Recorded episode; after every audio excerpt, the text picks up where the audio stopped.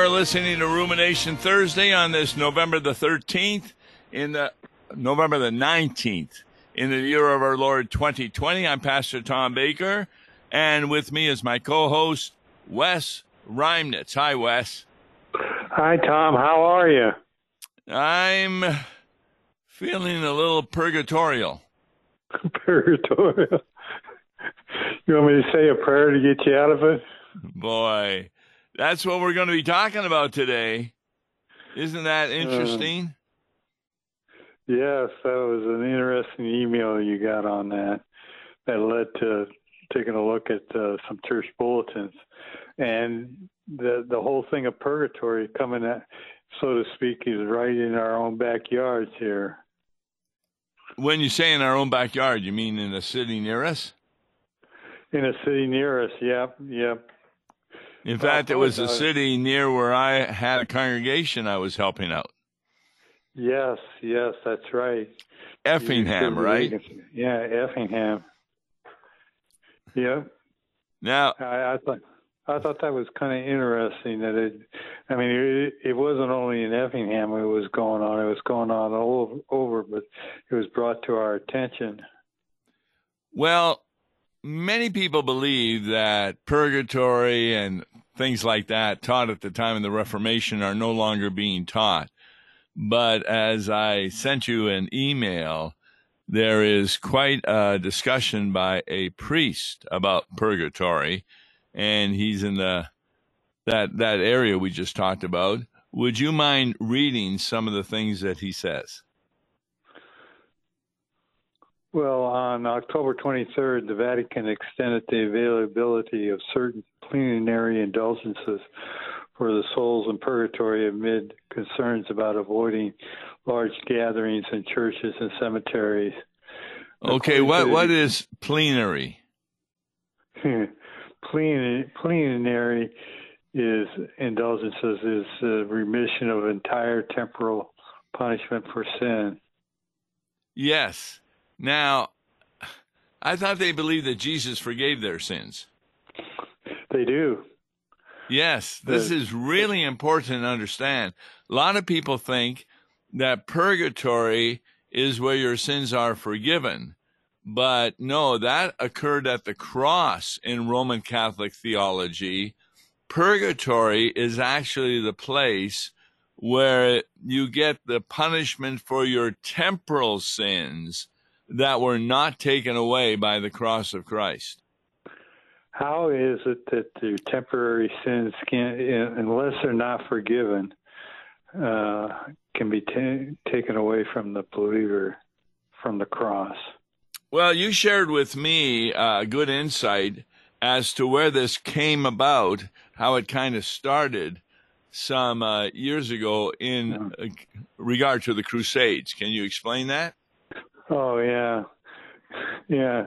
I was teaching confirmation, which I did uh, junior confirmation many times, but we'd get on the Reformation and and the uh, indulgences. Indulgences came out of the Crusades, where uh, the knights and the armies were going and saying, "What's in it for us?" Uh, the Muslims have the holy jihad, and if they die in it, they automatically go to heaven.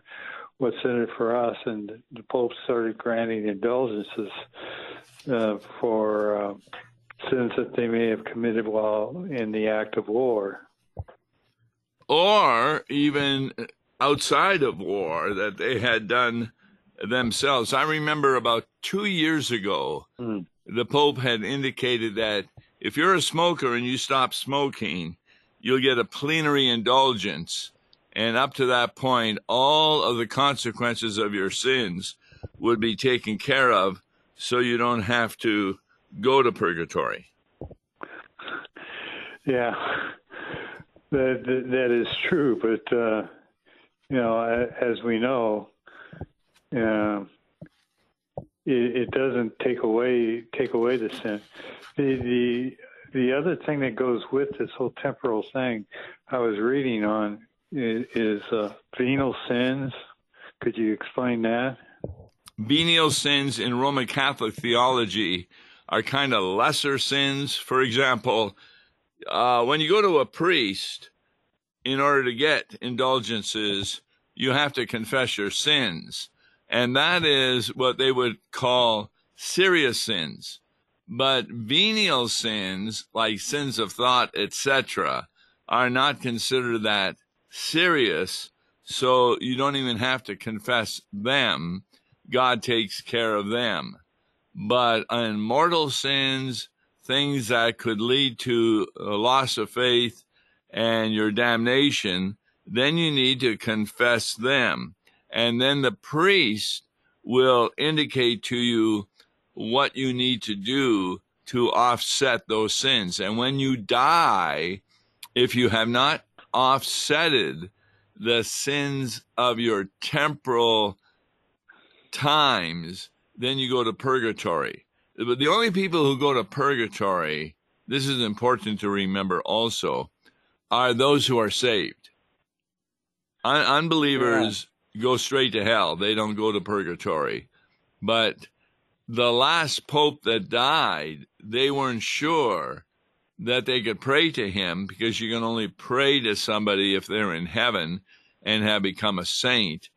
And in order for that to happen, two miracles need to occur when you pray to him and hope that he will hear that prayer and miracles will occur. Now, that has occurred in Roman Catholic theology, so they made the last pope who died a saint, so you can now mm-hmm. pray to him. Hmm. Well, that that would lead into a whole other topic about who we pray to, but uh, this this thing uh, about temporary sins or venial sins, you know, that that keep people in purgatory, isn't that kind of a well, it is a false uh, sense of security to think that uh, that um, these temporal sins are, venial sins aren't that serious.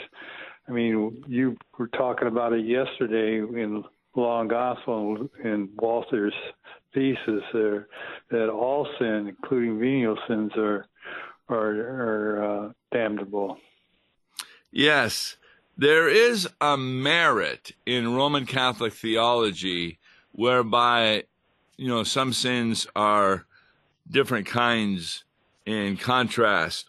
For example, and I hope this is going to be understood, there's what's called condign merit, C O N D I G N. That means that is the reward people gain for themselves by grace. They do a good deed that fulfills its goal, and they teach that God rewards the action of believers out of a sense of justice.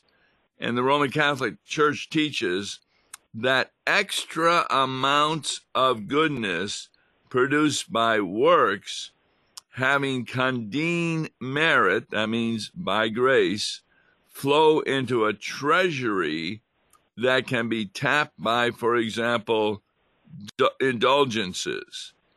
The other kind of merit is congruent merit.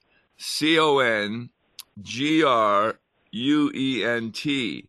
And according to Roman Catholic Church teaching, that's the reward people gain for themselves by their own power, even if the work of merit does not succeed in its goal. They get an E for merit. And this merit is based on the understanding that God rewards the action of believers on the basis of his own freedom. Now, what does that take away from the Bible? That takes away salvation by grace through faith. I mean, you, you're working your way to heaven. Exactly. That's really what the problem is with purgatory that man gets involved with taking the care of the consequences of his temporal sins. And that when Jesus said, Father, forgive them, he was referring to eternal damnation. He wasn't referring to forgiveness for temporal sins and their consequences. Yeah, you know, I ran into a while back some Roman Catholics that believed that when they died, they were going to purgatory, and you know somebody would have to pray them out of out of purgatory into heaven. And I finally had to pull a Tom Baker on them. You know what a Tom Baker is? I'm not sure I want to ask. well, you ask. You, you're always famous for asking these questions, so I ask right, the question. Right. If you were to pass away tonight and found that you were in heaven, who would you give all the credit to? Yes. And not, in fact, you weren't in purgatory; you were in heaven. And, yes. and they, they, they said Jesus, obviously. Right. Then why do you believe in purgatory? You know, we'd have long discussions that way. Yes. Purgatory, it kind of comes from the word purge. You're purging the temporal consequences of your sins. And therefore, it's, it's really somewhat odd. I've attended a number of Roman Catholic funerals. Uh, we had a, a dear friend of ours who had a cousin who had gone on a trip with the high school students and she fell off an escalator in Chicago and was killed. Now, Mm. we attended that funeral, and outside of my friend and his wife, and myself and Louise, we were the only non Roman Catholics. And there were about 600 people there because the students had come and they had the Lord's Supper also. Of course, we did not take that. But I listened to the sermon carefully, and my friend's wife had gone to the priest and told him that what we wanted to hear was that she was in heaven. And not once did he mention purgatory. Mm. That kind of shows really where a lot of the priests might be on when it comes to that teaching. Okay, well, in the, in the email that you received, I think we need to answer this question. Then, what does it mean in part when they say you can save a soul a day for each visit on eight different days? That actually happened where I was living. One of my, in fact, most of my friends were Roman Catholic. We would always have arguments. I think I was 12 years old when I was writing and speaking against praying to Mary with them. But one of my friends had a sister, and she told me she was going to church on All Saints' Day because that way, when she prayed, she could release her aunt from purgatory. Now, how sure that is in Roman Catholic theology. But for example, in C.F.W. Walther's uh, book, A Reader's Edition, they have a glossary at the back of uh, words, and the one is purgatory. In Roman Catholic teaching, all who have not been thoroughly perfected in this life will be purged by fire in an intermediate state of existence between earth and heaven. Masses, prayers, and good works by the living aid those suffering in purgatory and reduce its sentence. Those who die with mortal sin unconfessed and unabsolved do not enter purgatory but hell. Mm. So that's how they define it. Yeah, and therein lies what uh, uh, the lecture yesterday on the Law and Gospel talked about, where where uh, Walther said that venial sins are just as serious if they go unrepentant. You know, yeah, he, he gives this example. He says, let's say in the Bible there are 10,000 laws. And he said that's not unusual because when you take a look at the Ten Commandments, uh, for example, thou shalt not steal, the Sermon on the Mount says that includes also thoughts, words, and action. So let's say there's 10,000 and a person keeps 9,999 of them. Walther then said that one sin, whatever it was, unabsolved, unrepentant, that that person would not go to heaven. That, that would be undaunting for somebody in thinking that they'd go to purgatory and hoping that uh, somebody will say a prayer for them. I mean, it, it's complete work righteousness. And what do you mean by that? Well, if you're expecting somebody to say a prayer for you, or you, as you said before, do these conduits of good works, your amount to, to saying that I did it instead of instead of God did it, and uh, the whole basis of Christ coming to to, to earth was uh, to fulfill the law and, and die upon the cross for the forgiveness of everyone's sins. Exactly. And, and so this is again a law and gospel thing. Under the law, you need to obey it in order to be saved. Where in the Bible does it give any hope of salvation through obedience to the law? Read uh, Sermon on the Mount, read Galatians uh, 3 particularly, where it says that no one gets saved by obeying the law. You're saved by grace and not through obedience, but through faith. And it, it seems so simple to me to understand that.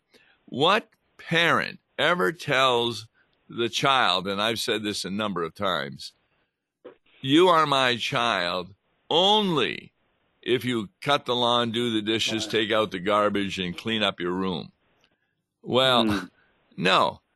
The child is the child of the parents through adoption or through what? Through adoption or being born.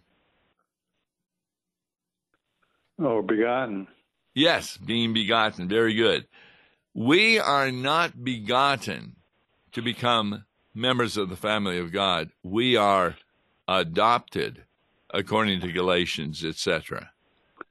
Yeah, kind of reminds, as you know, I've been kind of working through the book of Genesis in my private devotions. It Reminds me of uh, Abram where or Abraham, where it says that Abraham believed and God credited to him as righteousness, or Joseph, who was sold into slavery by his brothers, and then reunites with them and uh, forgives them because uh, it, God is in His place, you know.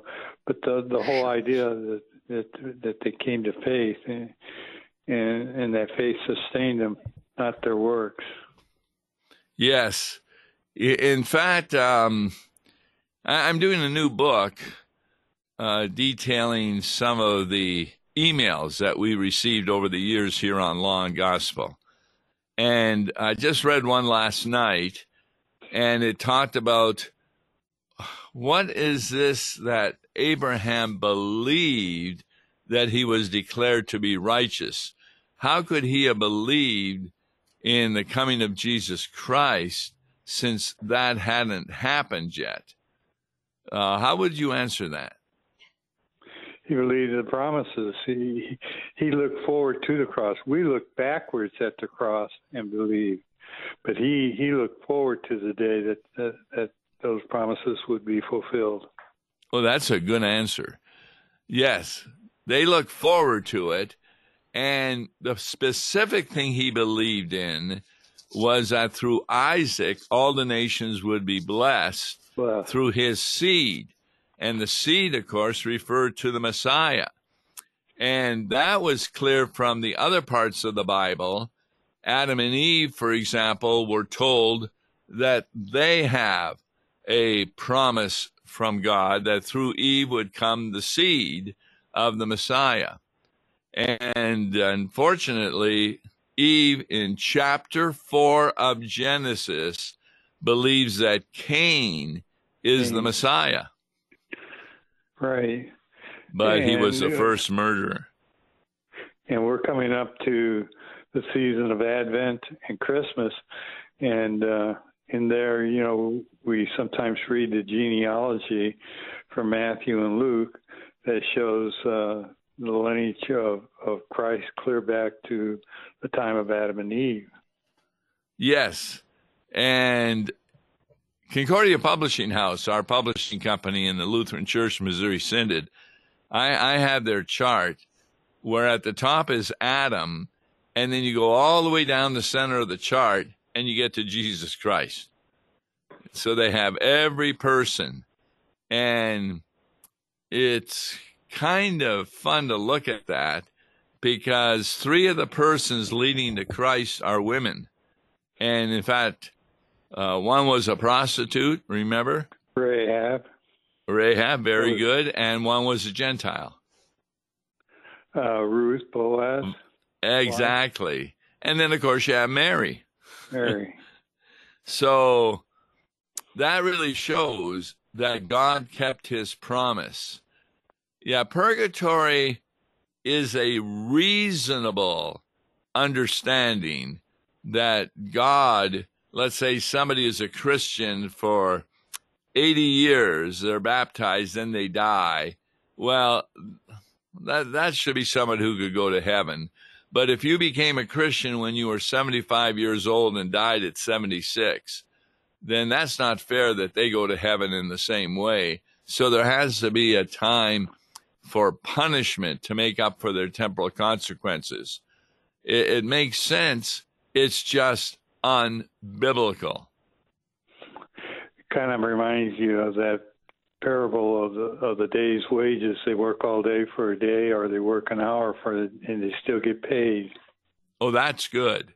Yes, the people who start very early in the morning and those who start one hour before closing uh, the work, they all get paid the same wage.